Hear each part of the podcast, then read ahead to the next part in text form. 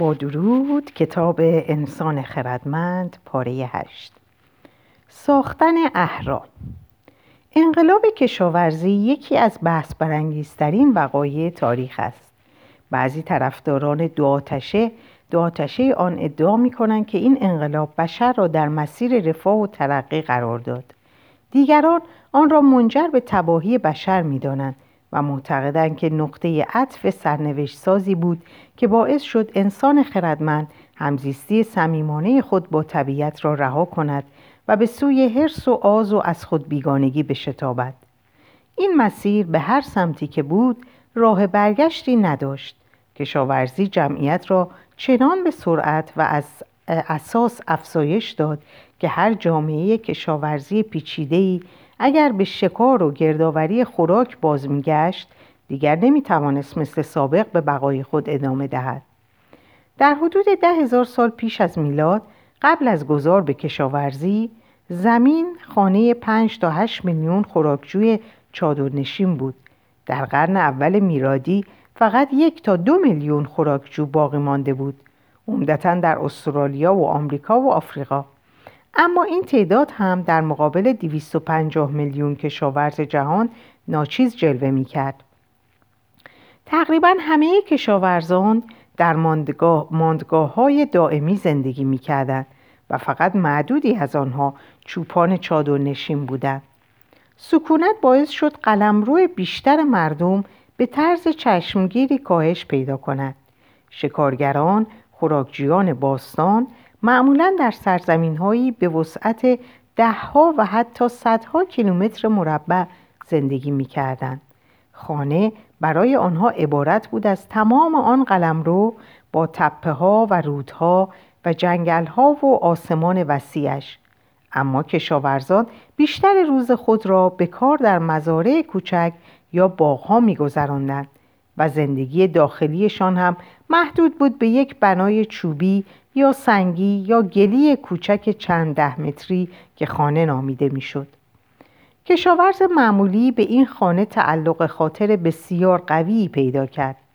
این انقلاب گسترده بود که تأثیراتش از نظر روانی و معماری به یک اندازه بود. از آن پس تعلق خاطر به خانه من و جدایی از همسایگان به شاخص روانی موجودی بسیار خودمحورتر بدل شد. قلمروهای جدید کشاورزی نه تنها بسیار کوچکتر از قلمروهای خوراکجویان باستان بلکه بسیار مصنوعی تر هم بودند. شکارگر خوراکجو به جز در مورد بکارگیری آتش تغییرات آگاهانه چندانی در سرزمینی که به آن پا میگذاشت به وجود نمی آورد. اما در مقابل کشاورزان در جزیره های بشری ساختگی زندگی می کردند که با زحمت زیاد در طبیعت وحشی اطرافشان به وجود می آوردند. درختها را قطع می کردند، کانال حفر می کردند، دشتها را می ستردند، خانه می ساختند، زمین شخ می زدند و در ردیف های منظم درخت میوه می کاشتند. زیستگاه های مصنوعی به وجود آمده فقط برای انسانها و گیاهان و حیوانات خودشان قابل استفاده بود و اغلب به دورشان حصار و پرچین میکشیدند. خانواده های کشاورز تمام تلاششان را می‌کردند تا علف های هرز را ریشهکن کنند و حیوانات وحشی را دور نگه دارند. اگر این مزاحمان به داخل رخ نمی‌کردند به بیرون رانده می‌شدند اگر سماجت می‌کردند دشمن انسانی راهی برای انهدامشان میجست. قوی ترین وسایل دفاعی در اطراف خانه برپا می‌شد. از آغاز پیدایش کشاورزی تا به امروز میلیاردها انسان مسلح به ترکه و مگسکش، لنگ کفش و افشانهای سمی جنگی بی امان را به راه انداختند. علیه مورچه های سختگوش، سوسک های بدجنس حمام، انکبوت های ماجراجو و سوسک های راه گم کرده ای که مدام به خانه مردم رخنه می کنند. تقریبا در سراسر تاریخ این محدوده های ساخت بشر همچنان بسیار کوچک و محصور در پهنه طبیعت وحشی باقی ماندند. کل مساحت زمین در حدود 510 میلیون کیلومتر مربع است که 155 میلیون آن خشکی است تا سال 1400 میلادی تقریبا همه کشاورزان به همراه گیاهان و حیواناتشان روی هم فقط 11 میلیون کیلومتر مربع یعنی دو درصد از مساحت زمین را در اشغال خود داشتند.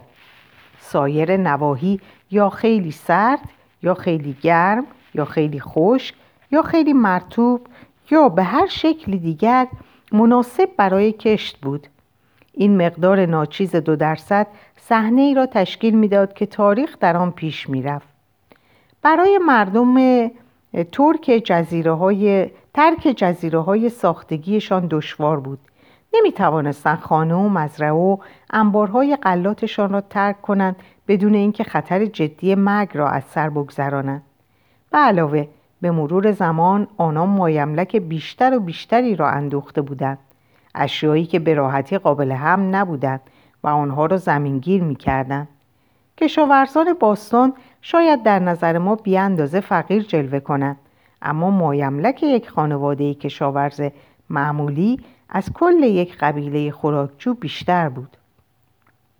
فرارسیدن آینده در حالی که فضا در جامعه کشاورزی کمتر می‌شد زمان آن گسترش میافت خوراکجویان معمولا وقت زیادی را با فکر کردن به هفته بعد یا ماه بعد هدر نمی‌دادند اما کشاورزان در عالم خیال در سالها و دهه های بعد سیر می‌کردند خوراکجویان آینده را نادیده می‌گرفتند زیرا فقط در پی رفع نیازهای فوریشان بودند و به سختی می توانستند غذا را باقی نگه دارند یا مایملکی برای خود بیاندوزند.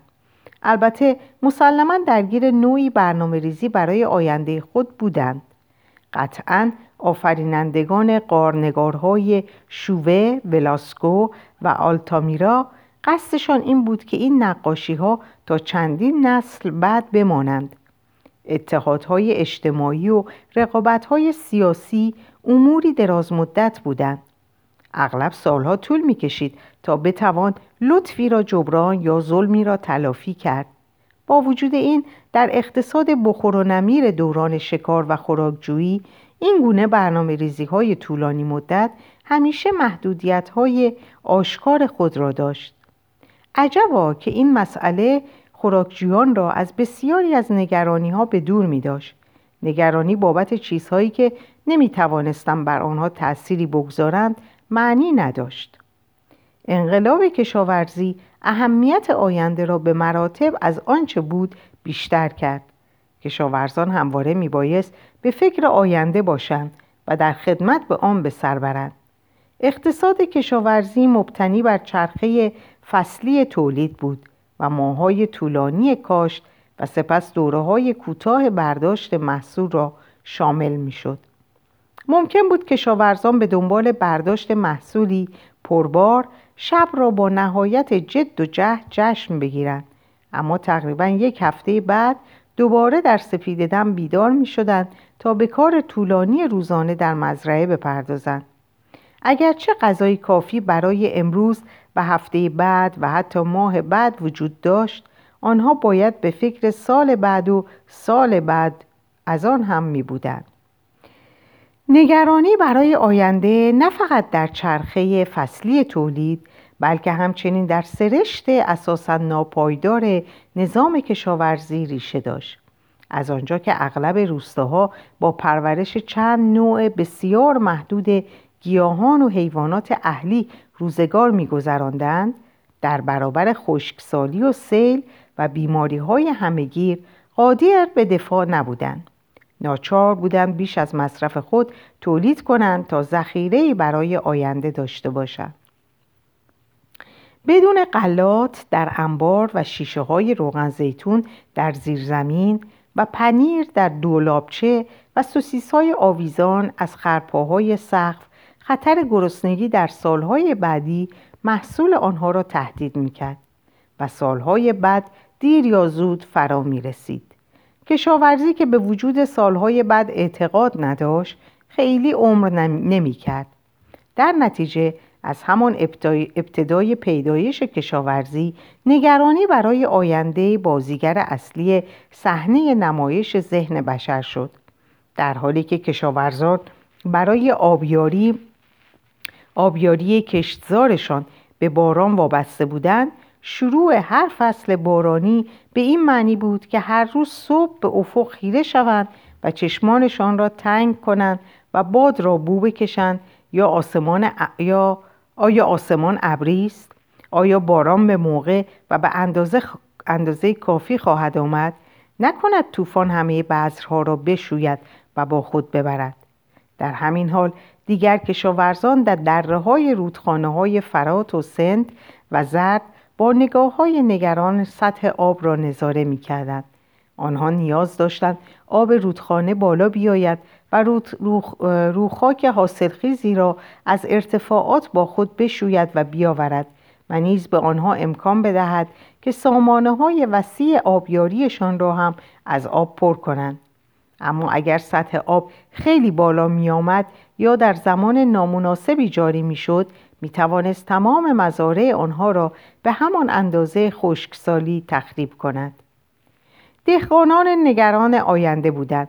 نه فقط بدین خاطر که برای نگرانیشان دلایل زیادی داشتند بلکه همچنین به این دلیل که می توانستند برای رفع این نگرانی کاری انجام دهند.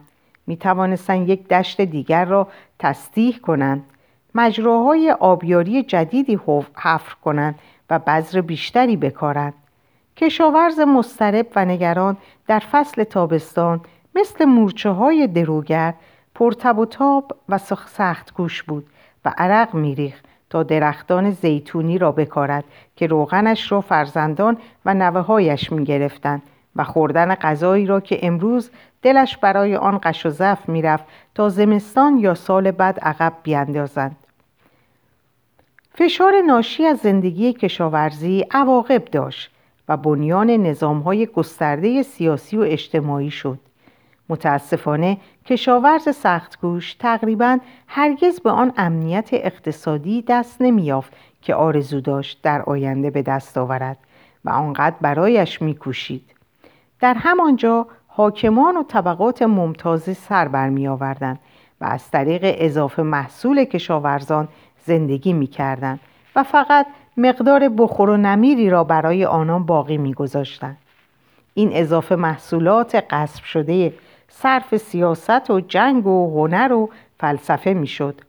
با آن قصر و قلعه و بناهای عظیم و معبد می ساختند تا پیش از دوران اخیر عصر مدرن بیش از 90 درصد مردم دهخانانی بودند که هر صبح از خواب برمیخواستند تا زمین را با عرق جبینشان بارور سازند. اضافه محصول آنها را اقلیت ممتازی مثل شاهان و دولتمردان و سپاهیان و کشیشان و هنرمندان و متفکران مصرف می‌کردند که کتابهای تاریخ پر از آنهاست. تاریخ را اقلیت بسیار معدودی درست کردند در حالی که باقی مردم به شخم زدن زمین و حمل سطلهای آب مشغول بودند.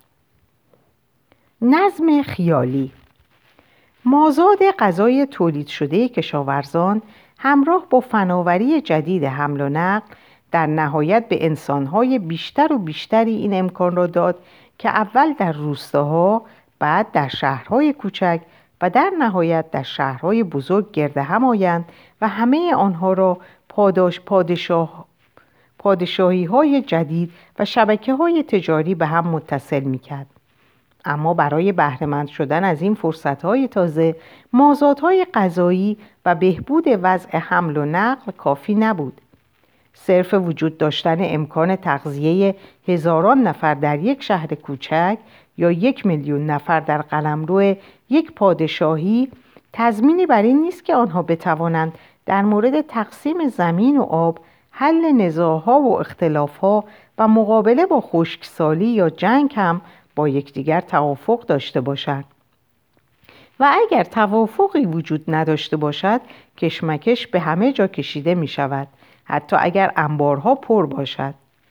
کمبود غذا نبود که باعث اکثر جنگ ها و انقلاب های تاریخ شد.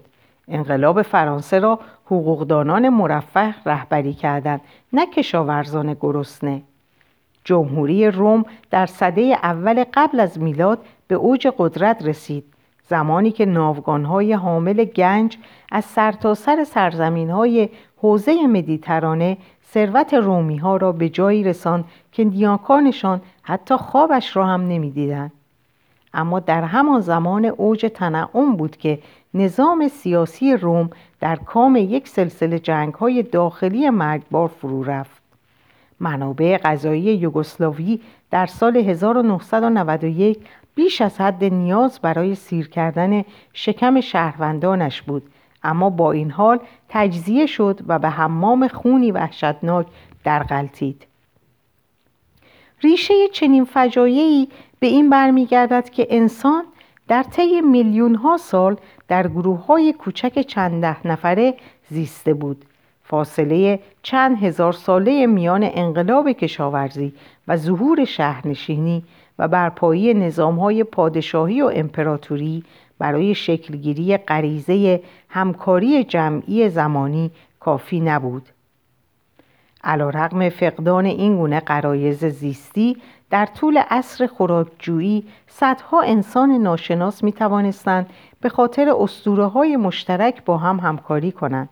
اما این همکاری سست و محدود بود. هر گروه از انسانهای خردمند اداره مستقل زندگیش را ادامه می‌داد و اکثر نیازهایش را خودش برآورده می‌کرد. جامعه شناسان عهد کهن که 20 هزار سال پیش زندگی می‌کردند و اطلاعی از وقایع بعد از انقلاب کشاورزی نداشت ممکن بود به این نتیجه برسد که اساتیر دامنه نسبتا محدودی دارند داستانهای ارواح نیاکان و توتمهای قبیله فقط تا آن حد قدرت داشتند که 500 نفر را قادر سازند به داد و ستت صدف دریایی بپردازند. جشنهای عجیب و غریب برپا کنند و برای نابود کردن یک گروه ناندرتال با هم متحد شوند. اما نه بیشتر. جامعه شناسان عهد کهن چه بسا فکر می‌کرد که اساتیر ممکن نیست میلیون ها انسان غریبه با هم را به همکاری روزانه قادر سازند. اما این فکر غلط از آب درآمد. معلوم شد اساتیر نیرومندتر از آنند که کسی بتواند تصور کند.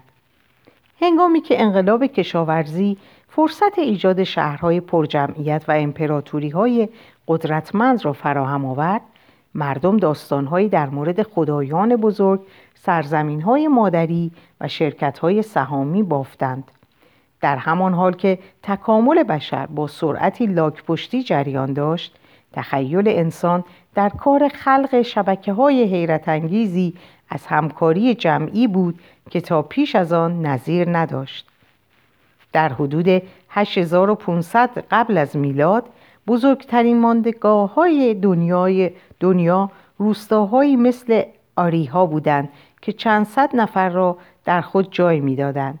در 7000 قبل از میلاد شهر کوچک چاتال هوی هویوک در آناتولی بین 5 تا ده هزار نفر جمعیت داشت و چه بسا بزرگترین ماندگاه جهان به حساب می آمد. در طی هزاره های پنجم و چهارم قبل از میلاد شهرهایی با ده ها هزار نفر جمعیت در هلال خسیب سر برآوردند که هر کدام بر تعداد زیادی از روستاهای اطرافش سلطه داشت. در سال 3100 قبل از میلاد سراسر دره نیل سفلا متحد شدند و اولین پادشاهی مصر را به وجود آورد.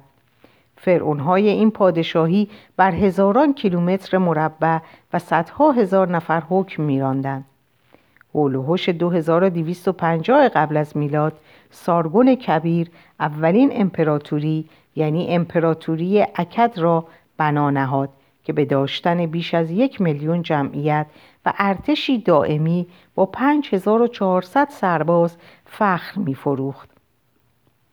بین سالهای 1000 تا 500 قبل از میلاد اولین امپراتوری های عظیم در خاور میانه سر برآوردند امپراتوری جدید آشور امپراتوری بابل و امپراتوری پارس این امپراتوری ها بر میلیون ها نفر حکومت می و, سرباز و هزاران سرباز تحت فرمان داشتند.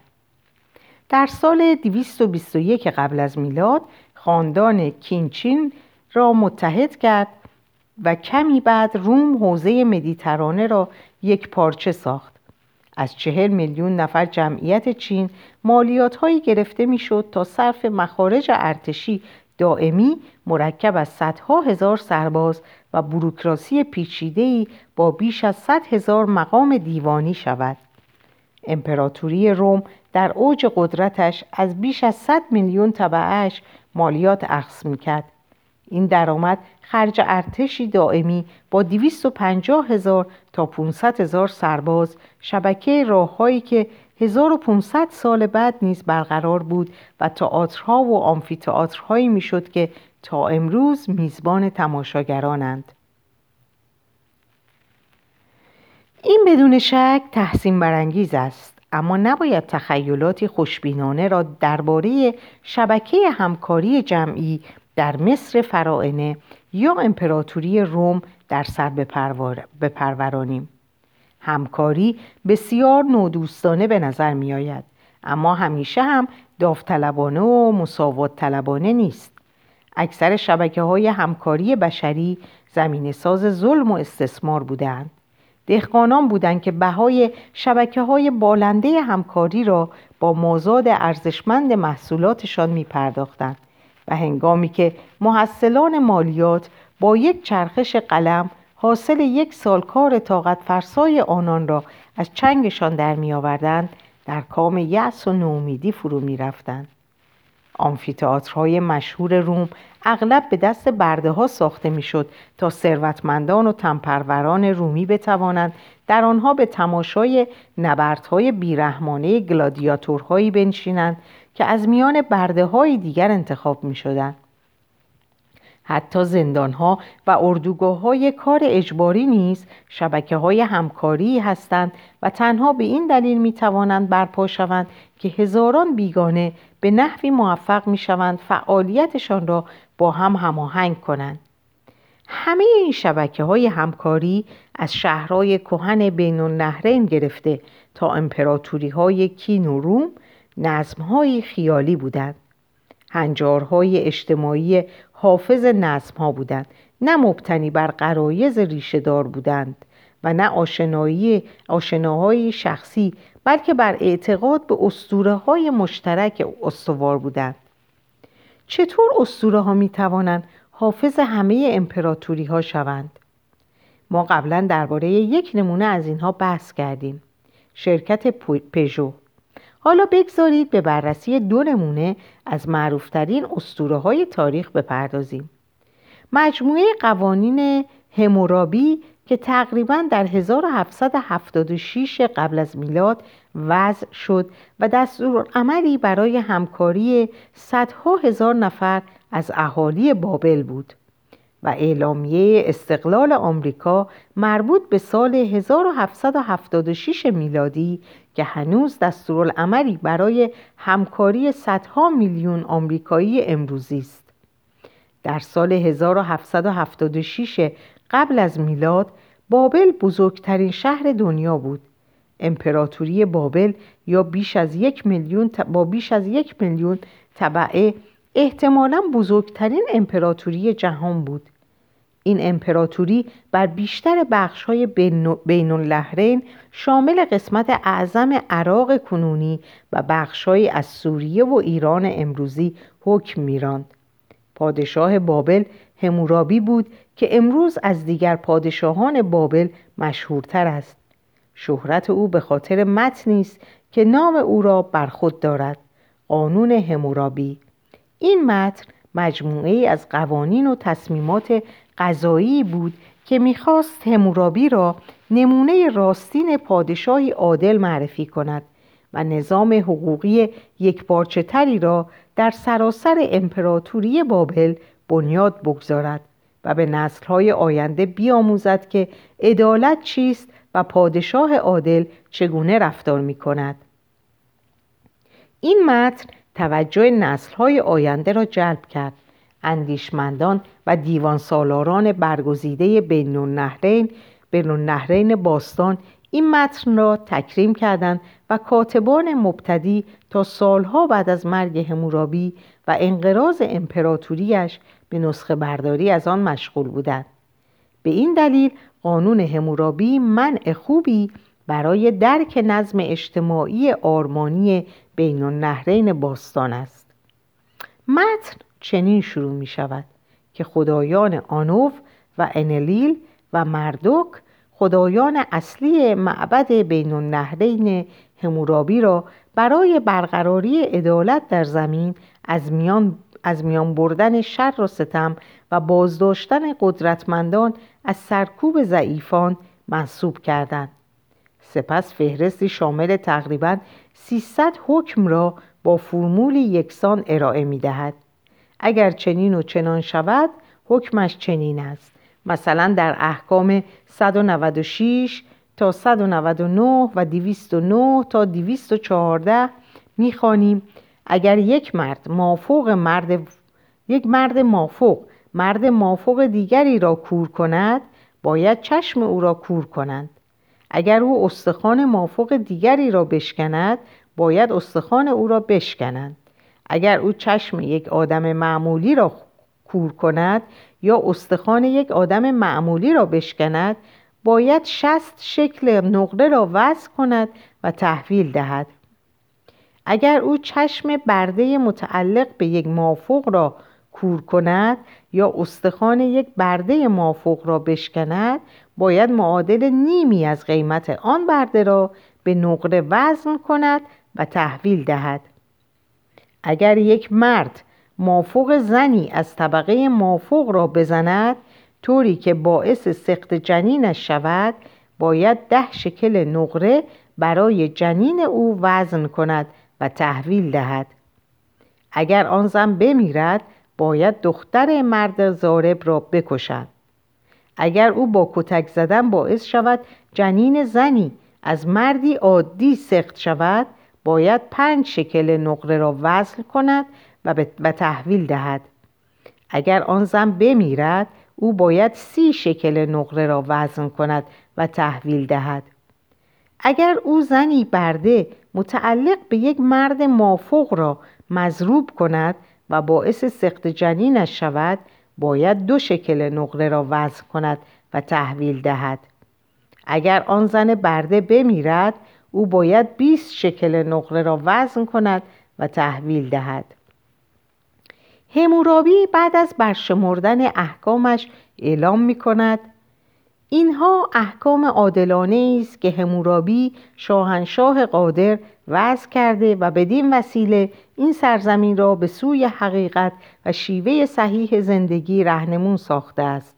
من همورابی شاه شریف هستم. من نسبت به بشریت بیتوجه یا غافل نبودم. این مسئولیت را خدای انلیل به من واگذار کرده است و به نیات او خدای مردوک مرا منصوب نمود.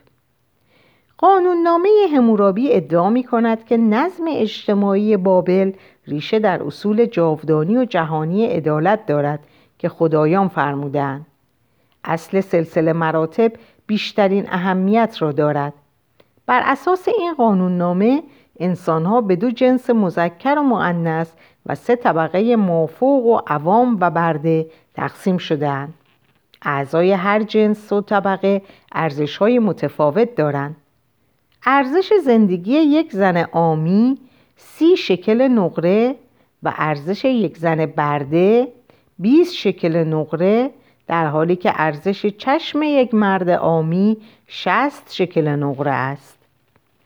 این قانون نامه یک نظم سخت سلسله مراتبی را میان اعضای خانواده مقرر می کند که بر اساس آن فرزندان نه افرادی مستقل بلکه بخشی از مایملک والدینشان هستند. از این رو اگر یک مرد مافوق دختر یک مرد مافوق دیگر را بکشد دختر قاتل برای قصاص اعدام خواهد شد. ممکن است برای ما عجیب به نظر آید که قاتل از مجازات مبرا می گردد در حالی که دختر بیگناهش کشته می شود اما این از نظر همورابی و بابلی ها کاملا عادلانه بود. قوانین همورابی بر اساس این فرض بنا شده بود که اگر همه اتباع پادشاه موقعیت خود را در نظام سلسله مراتبی بپذیرند و مطابق با آن عمل کنند اهالی میلیونی امپراتوری قادر خواهند بود به شکل مؤثری با هم همکاری کنند. در این صورت جامعه می تواند به اندازه کافی برای اعضایش غذا تولید کند. به صورت مؤثری آن را توضیح کند. از خود در مقابل دشمنان دفاع کند و قلمرو خود را گسترش دهد تا به ثروت و امنیت بیشتر دست یابد.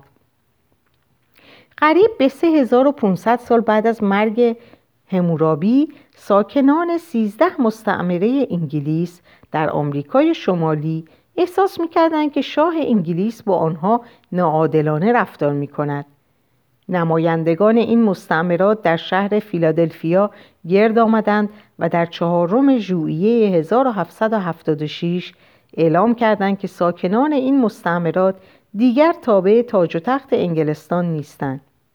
اعلامیه استقلال اصول جهانی و جاودانی عدالت را اعلام کرد که مثل قوانین همورابی ملهم از قدرت الهی بودند. البته مهمترین اصول دیکته شده خدای آمریکا تا حدودی با اصول دیکته شده خدایان بابل متفاوت بود.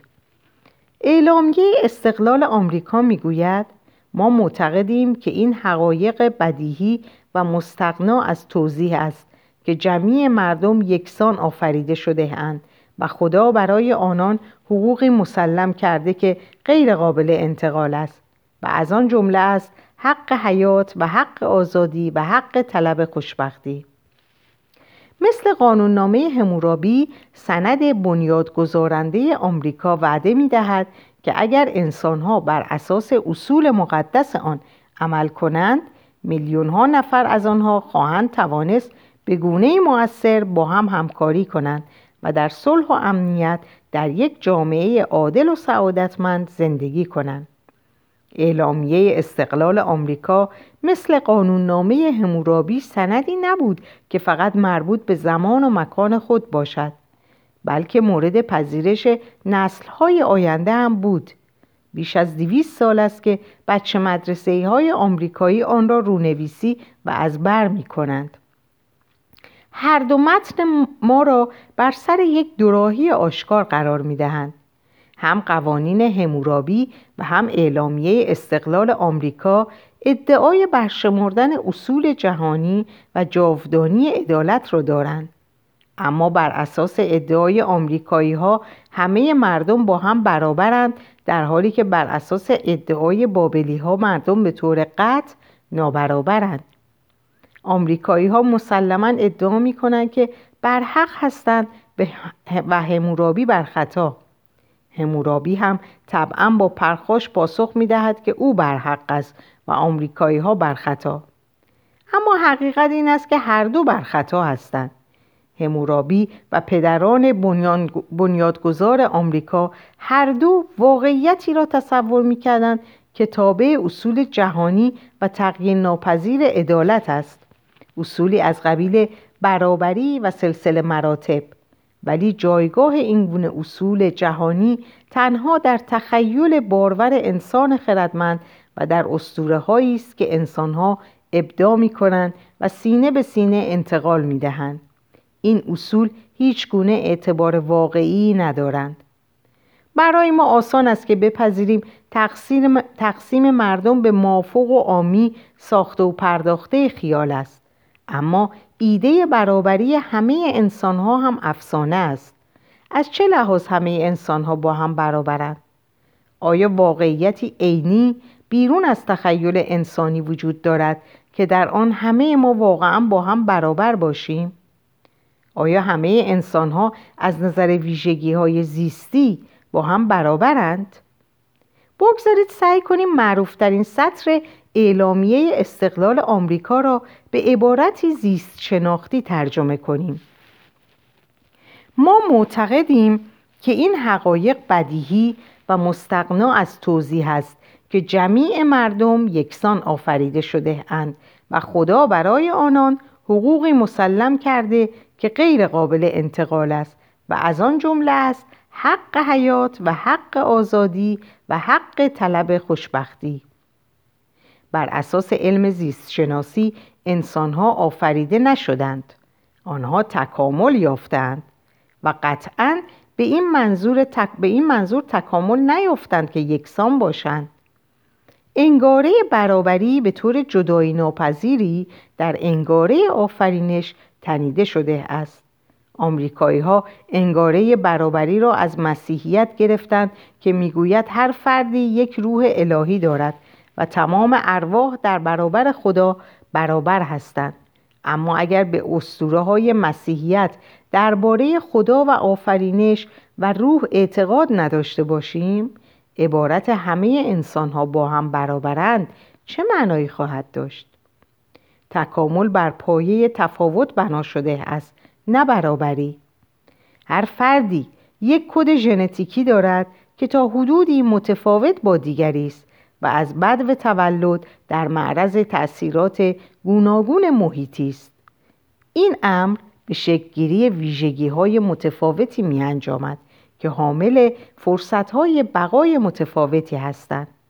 بنابراین برابر آفریده شده باید ترجمه شود به شکل متفاوتی تکامل یافته بر اساس علم زیست شناسی از آنجا که انسانها هرگز آفریده نشدند آفریننده هم وجود ندارد تا چیزی را به آنها اعطا کند آنچه هست صرفا فرایند تکاملی بیدلیل و بیهدفی است که به تولد افراد می انجامد.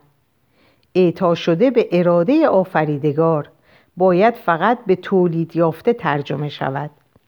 به همین سان چیزی به نام حق در زیست شناسی وجود ندارد.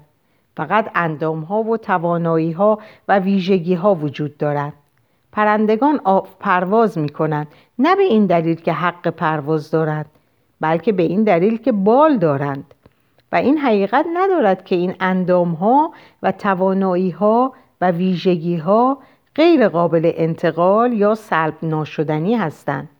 بعضی از اینها دستخوش جهش دائمی می شوند و ممکن است به مرور زمان کاملا از بین بروند. شترمرغ پرنده است که توانایی پرواز را از دست داده است. بنابراین حقوق غیرقابل انتقال باید به ویژگی های تغییر پذیر ترجمه شود. و آن ویژگی هایی که در انسان ها به وجود آمدند چه هستند؟ قطعا حیات اما آزادی چطور؟ چنین چیزی در زیست شناسی وجود ندارد. آزادی هم درست مثل برابری و حقوق و شرکت های با مسئولیت محدود چیزی است که انسان ها ابدا کردند و فقط در تخیلشان وجود دارد. از منظر زیست شناختی بیمعنی است که بگوییم در جوامع دموکراتیک انسان ها آزاد هستند در حالی که در نظام های دیکتاتوری آزاد نیستند. و در مورد خوشبختی چه؟